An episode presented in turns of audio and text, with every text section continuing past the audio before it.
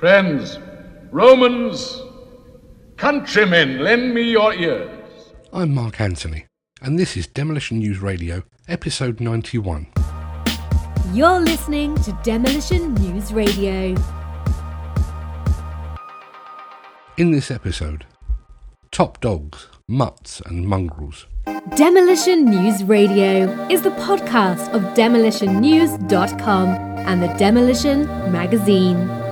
From the 8th to the 11th of March 2018, a cacophony of canines and their owners will descend upon the National Exhibition Centre in Birmingham for the world famous Crufts Dog Show.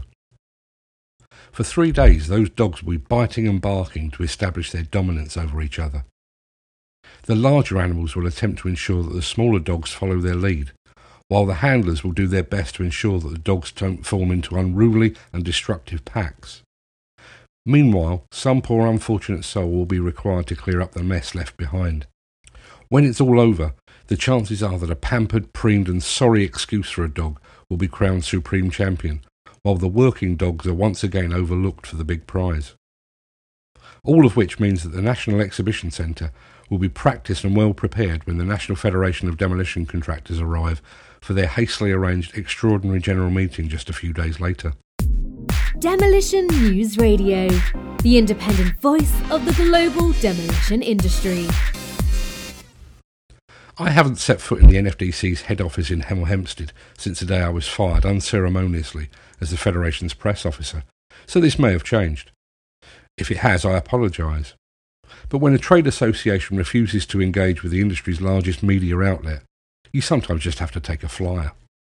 During my last and rather ill tempered visit, two portraits adorned the walls of the Resurgam House boardroom. Both featured former presidents that are sadly no longer with us. Both held the office of president more than 30 years ago, before some of the current crop of members were even born. Yet both men were and remain revered through the demolition industry. One portrait features Sidney Hunt Sr., who was president from 1982 to 1984, and again from 1988 to 1990. The other features Claude Brown, who was president from 1966 till 1968, and whose son, at the time of broadcast, is currently bearing the weight of the presidential chains of office. If the UK demolition industry had a House of Lords, Sid Hunt Sr. and Claude Brown would, rightly, be the first inductees. But I fear that the two of them would be pretty lonely. Demolition News Radio, putting your finger on the pulse of the industry. There have been 17 NFDC presidents since Sidney Hunt handed over the baton for the second and final time. And, in my opinion, it's telling that remarkably few of them are revered and respected in quite the same way.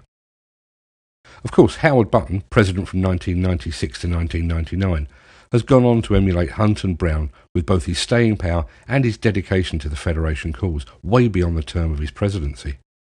Similarly, David Sinclair has held just about every high office the industry has to offer, both here in the UK, in Europe, and most recently in the US. As the industry's most decorated individual, he too would surely merit a place in Demolition's House of Lords, should such a thing ever exist.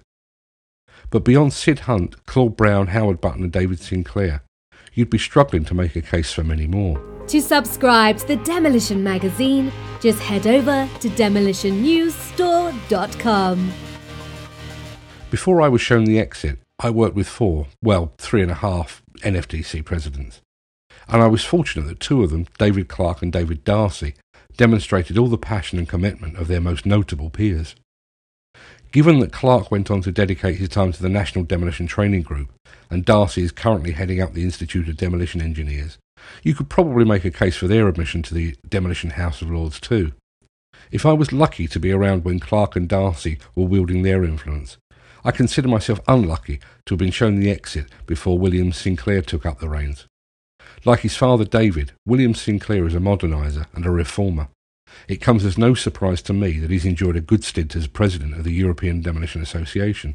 But the fact is that while Sid Hunt and Claude Brown, and to a lesser degree Darcy, Clark and Sinclair, used their presidencies to strive for the greater good of the entire industry, the same, sadly, cannot be said of everyone that has worn the chains of office since. Of course, it's easy to place the likes of Sid Hunt and Claude Brown and David Sinclair on a pedestal. But you can't please all the people all the time. and maybe, just maybe, their respective contributions appear larger and more significant with the benefit of hindsight.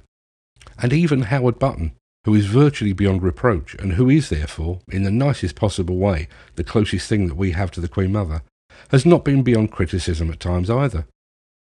But each of these men were primarily selfless, and selflessness will be their lasting legacy. That's why their names echo through the halls of the industry long after they cease to wear the chains of office. And that, sadly, is why rather more are forgotten, even as they're collecting the Man of the Year award that is bestowed all too predictably on most outgoing presidents. Thanks for listening. If you would like to help support this show, Demolition News, or the Demolition Magazine, please consider becoming a patron. Just head over to patreon.com forward slash demolition news to find out more.